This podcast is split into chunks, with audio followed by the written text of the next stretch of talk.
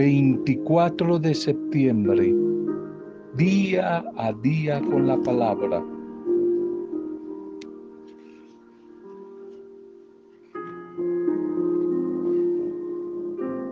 Encomienda tus sueños y tus proyectos siempre al buen Dios, y de esa manera se van a realizar. Dice el Salmo cincuenta y cuatro, encomienda tus proyectos, tus metas a Dios. Si alguno carece de sabiduría, que la pida a Dios y Él se la dará, dice el apóstol Santiago en el mes de la Biblia.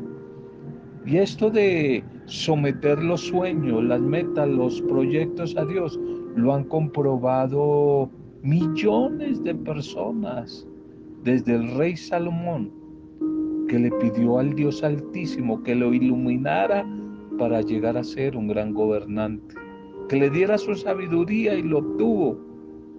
Hasta el negociante de nuestros días, antes de hacer un negocio, pide luces a Dios y consigue buenos negocios, como a veces yo digo una palabra por ahí, chisgas, consigue chisgas y se libra de cometer errores fatales para su comercio, para su negocio. Pero los momentos de angustia, en los momentos duros de la vida, el rey David dejó este mensaje: si el afligido invoca al Señor, Él lo escucha y lo ayuda a superar sus angustias. Salmo treinta y tres. Una bendición y una acogida, saludo fraterno a cada una de sus vidas. Bendiciones, saludo a las familias, saludo a las diferentes comunidades pastorales, grupos, parroquias, a todos los que visitan la buena noticia de la vida, de la esperanza, del amor de Dios a través de este audio. Un saludo, una acogida para cada uno de ustedes, nuestra intercesión como todos los días por las diferentes realidades, a veces esquivas, a veces duras, adversas de la vida. Hoy estamos intercediendo de nuevo por ti, por tu familia, por tus dificultades. Nuestra oración de gracias por todos los que hoy están celebrando la vida, por todos los que hoy están cumpliendo años o celebrando algún tipo de aniversario. Y en este día, veinticuatro de septiembre, en la iglesia se celebra la vocación de María desde la Virgen de la Merced. La Merced, la fiesta de los mercenarios, la fiesta de la pastoral carcelaria, de todos los agentes que trabajan en las penitenciarías. Un saludo para todos ustedes en este día. Nuestra oración para todos los internos y las internas en las cárceles. Oramos por ustedes, no somos jueces. No sabemos si ustedes son culpables o inocentes. El único juez es el Dios amoroso y misericordioso. Hoy oramos por ustedes. La Virgen de la Merced, merced que significa en latín gratitud y misericordia. Gratitud y misericordia. Un saludo para todos los agentes de pastoral penitenciaria, el padre Wilson, el capellán nacional, al padre Andrés Fernández con su fundación, Caminos de Libertad, y a todos los que trabajan en esta bella pastoral. Un saludo, un saludo en este día para sus vidas. Nuestro primer mensaje hoy. En el mes del amor y la amistad hablábamos algunas ideas. Sigamos hoy conversando un poquitico sobre la amistad. Valores de la amistad. Evangelio de Juan quince quince. Dice el Señor Jesús: ya no los llamo siervos, porque el siervo no sabe lo que hace su Señor. A partir de hoy los he llamado amigos, ya no siervos, sino ahora amigos, porque todas las cosas que oí de mi Padre se las he dado a conocer. Ya no los llamo siervos, sino amigos. Valores, valores de la amistad.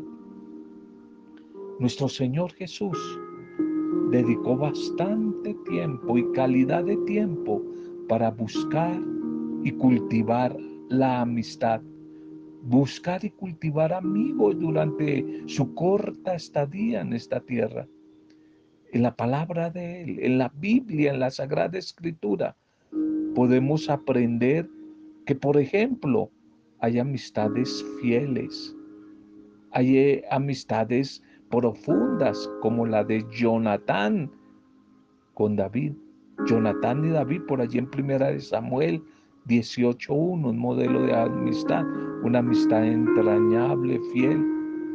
Dice que allí Jonatán llegó a querer a David como a sí mismo. Aunque hay veces que se produce una fricción, los choques, las heridas en la amistad, pero a la vez la amistad no deja de ser enriquecedora. En medio de la diversidad, los amigos siempre bendicen. Va a decir el libro de los Proverbios veintisiete, diecisiete. El hierro con hierro se afila, y el hombre con el rostro de su amigo se pule, se afila.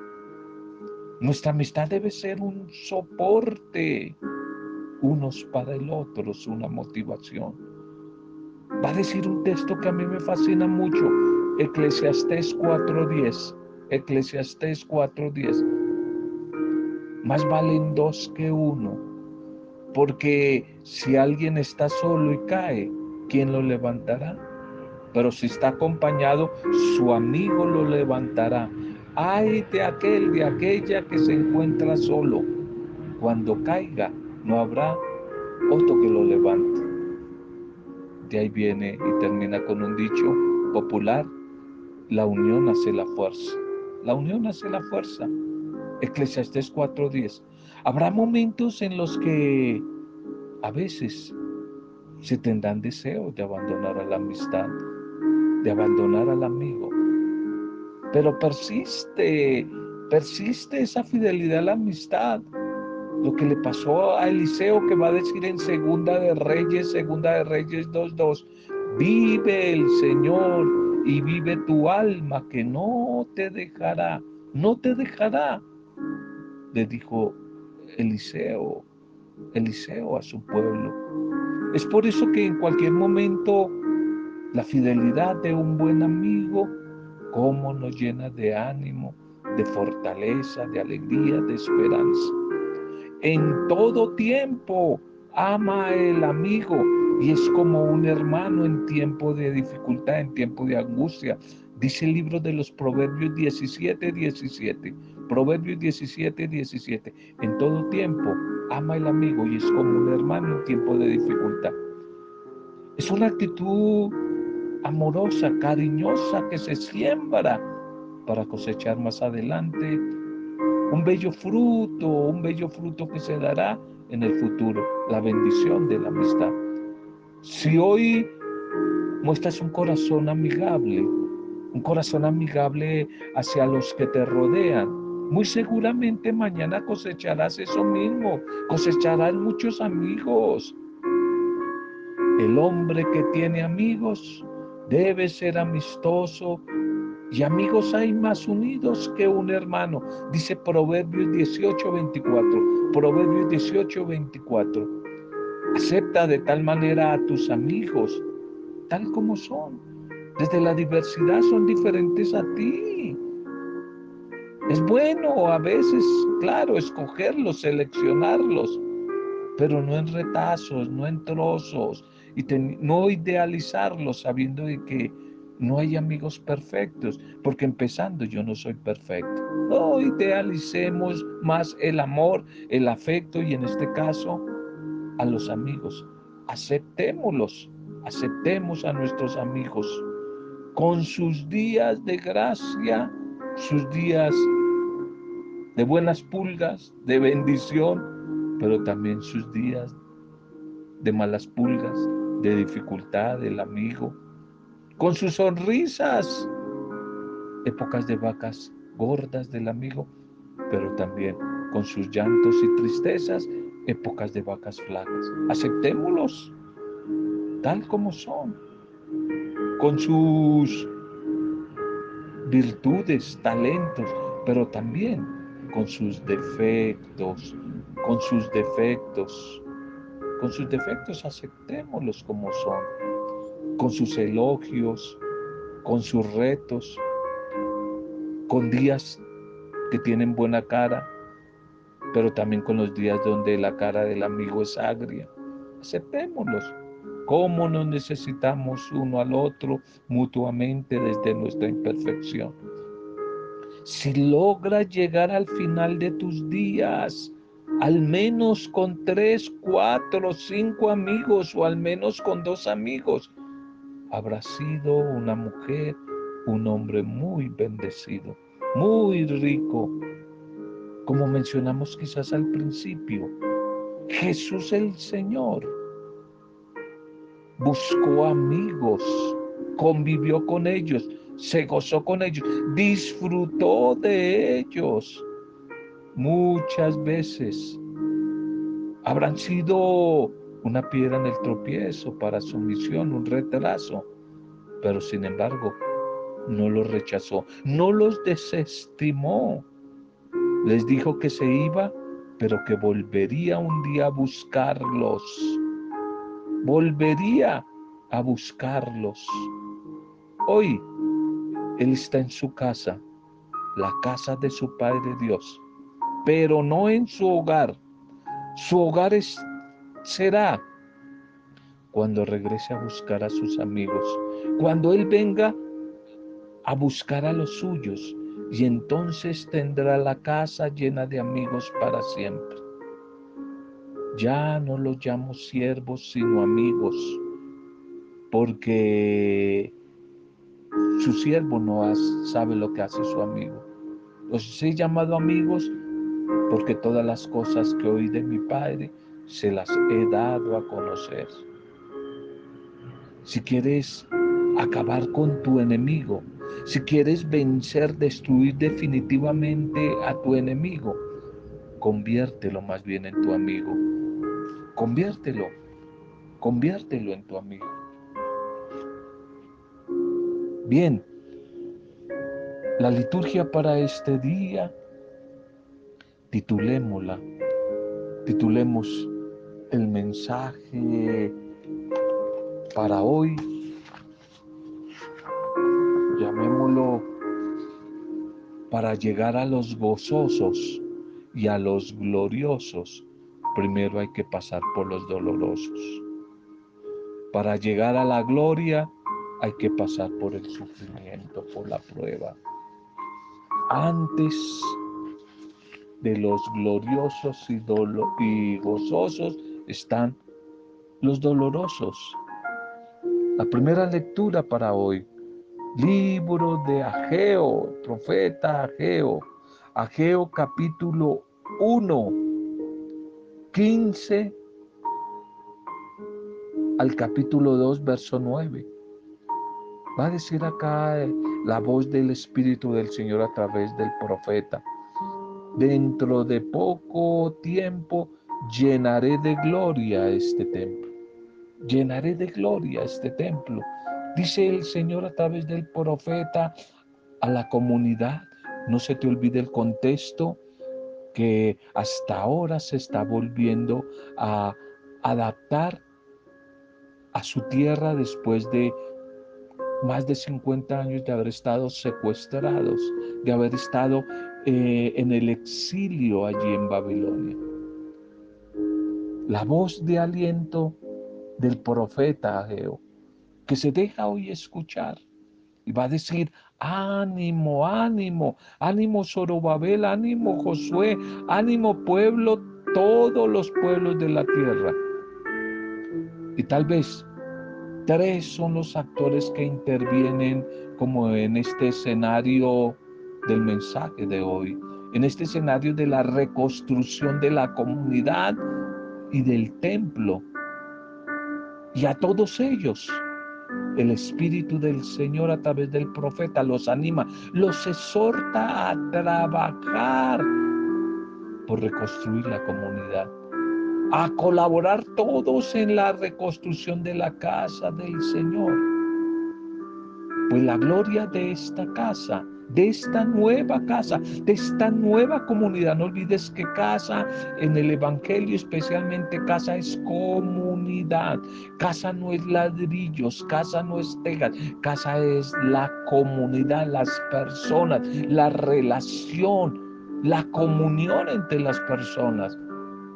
Va a decir el Señor a través del profeta que la gloria de esta nueva comunidad va a ser más grande que la anterior. Quizás como si nos estuviera diciendo a nosotros que el tiempo de la iglesia, el tiempo de la comunidad, después de esta pandemia, va a ser muchísimo más grande y va a ser muchísimo de más bendición que lo que teníamos antes, antes de la pandemia.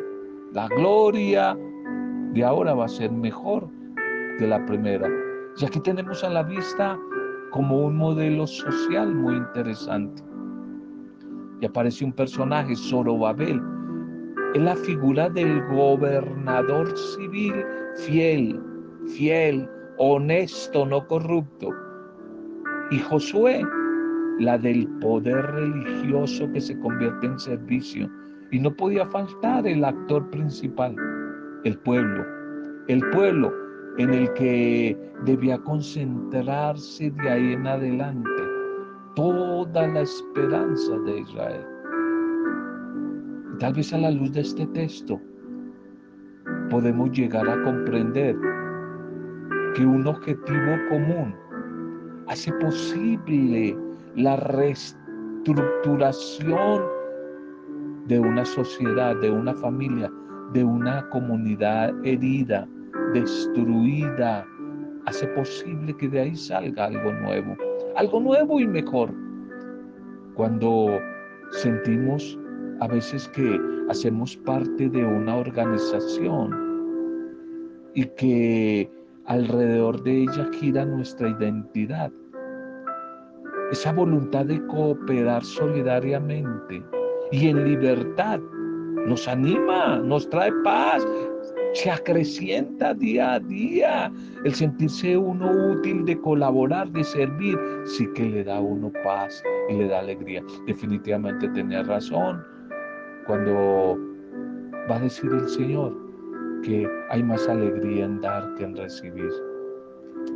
Lástima, infortunadamente no sucede siempre así en nuestros pueblos. A veces los gobernantes o líderes de las naciones, las más de veces, más bien hacen lo contrario. Se aprovechan del pueblo pobre, del pueblo sencillo, para proteger sus intereses. Y explotan al pueblo, explotan al pueblo sin compasión. ¿Cómo explotan al pueblo? Aquí el profeta Ageo, en esta primera lectura, no se cansa de seguir animando a su comunidad que ha regresado del exilio y a veces está un poco desanimada. El estado de ánimo a veces está por el piso. Por eso el profeta, la voz del Espíritu del Señor a través del profeta, le recuerda que Dios siempre ha estado cercano a ellos. Y por eso desde bien atrás en el pasado lo libró primero de la opresión en Egipto y que ahora los ha liberado de Babilonia. Eso les debe haber animado, estimulado para no perder la esperanza en esa alianza que habían hecho con Dios. Y darse a la tarea animados de la reedificación de la comunidad. Ánimo, ánimo, la gran palabra de Dios al pueblo y hoy para nosotros. Ánimo, pueblo entero, una y otra vez, que yo estoy con ustedes. Yo estoy con ustedes y más aún les promete que el futuro será mucho mejor que el pasado. El futuro será mucho mejor que el pasado. La gloria de este segundo templo será mayor que el primero. Esta comunidad, este templo, será menos esplendoroso que el de Salomón, pero será mucho mejor en calidad. Será muchísimo mejor.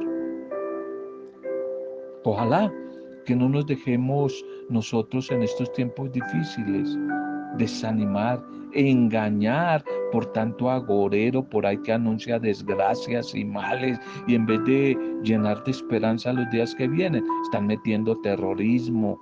No nos dejemos vencer por esos agoreros ni por la pereza en nuestra tarea, en nuestra misión, por no dejar acabar la comunidad, por ponernos a trabajar por la iglesia, por la comunidad, dando de esta manera un testimonio vivo a los demás.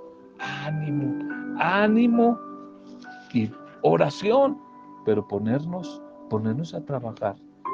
Tenemos que ponernos a trabajar, dejar el pesimismo, arremangarnos las mangas y lanzarnos a la tarea de la evangelización, de la reconstrucción de nuestra familia como la primera comunidad, de nuestra comunidad, pequeña comunidad eclesial, pastoral, ministerio, como se llame, y después de nuestra sociedad. Aunque se trate a veces de ruinas que parecería que no, no tienen ningún futuro, pero Dios quiere sacar aún de las ruinas una comunidad y un tiempo mejor. Por eso no nos desanimemos, sigamos Sigamos trabajando por la comunidad. El Evangelio para hoy, Lucas nueve, dieciocho, veintidós. Lucas nueve, dieciocho, veintidós. Ya vimos domingos, hace dos domingos quizás, este texto ya lo vimos. ¿Quién dice la gente que soy yo?, va a preguntar el Señor. ¿Quién dice la gente? ¿Quién dice la gente que soy yo?, pregunta Jesús a sus discípulos. Un día que estaba allí en comunión con el Señor, un día que estaba orando. Esta pregunta sale desde la clave de la oración. Jesús está orando y allí, desde esa comunión con el Dios de la vida, con su Padre, hace esta pregunta. La idea que ellos tienen, los discípulos, es la misma que manifestó ayer, creo, el virrey Herodes, la cual se basa en la opinión pública de los demás. Unos dicen que tú eres el Bautista, otros que Elías, y otro que eres uno de esos antiguos y poderosos profetas. Pedro lo confiesa y lo reconoce como el Mesías, como el Hijo del Dios vivo. Pero es importante anotar aquí que no es la gente la que se interroga acerca de Jesús, sino que es el mismo Jesús el que está inquieto, el que interroga a sus discípulos. Aquí hay otro rasgo característico del discípulo de Jesús. No interroga a Jesús, pero está siempre dispuesto a lo contrario, a dejarse cuestionar, a dejarse interrogar por el Maestro. Tal vez nuestra respuesta sobre la persona de Jesús no se diferencie mucho en la que dieron en aquella época, hace muchos años, los discípulos. Pero Jesús no se cansa de preguntarnos a nosotros, a ti y a mí, con tu nombre, como te llames. ¿Quién dice la gente que soy yo? Y especialmente, ¿quién soy yo para ti? Ojalá que nuestra respuesta se base en una experiencia de fe, de comunión con Él. No como loro repitiendo lo que los demás dicen o repitiendo lo que jerarcas en un catecismo lo han dicho, sino que sea desde nuestra propia experiencia que tenemos de Él en nuestras vidas. Son dos cosas muy distintas. Muy distintas. Yo te conocía solo de oídas, llegó a decir eh, Job, de oídas te conocía, pero ahora mis ojos te han visto. Antes te conocía por lo que otros decían. Job, que se lo pasaba en el templo, pero sabía de Dios lo que había escuchado de otros, pero ya al final de sus días enfermo, dice, mas ahora mis ojos te han visto. He tenido una experiencia, ya no importa lo que otros dijeron, ahora yo lo estoy viviendo. Te dejo para que consultes este texto maravilloso de Job, capítulo cuarenta y dos, verso cinco. Job cuarenta y dos, cinco. Antes te conocía solo de oídas, pero ahora, ahora son mis ojos. Mis ojos los que te han visto. Qué interesante el mensaje de hoy. El mensaje tuyo y el Señor Jesús está a través de esta pregunta que se sigue repitiendo día a día. Cuando tú llegas a la oración, al encuentro con la palabra, ahí está Él esperándonos para de nuevo preguntar: ¿quién soy para ti? ¿Quién soy para ti?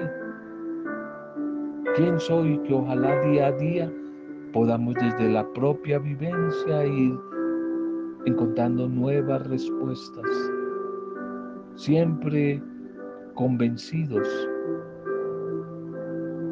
que Jesús es una etapa renovadora, concreta de mi vida en todo momento. Que en Jesús soy una mujer y un hombre en progreso. Que soy un ser evolutivo. Que por eso quizá la respuesta que hace ya algunos años daba de Él, hoy es evolutiva.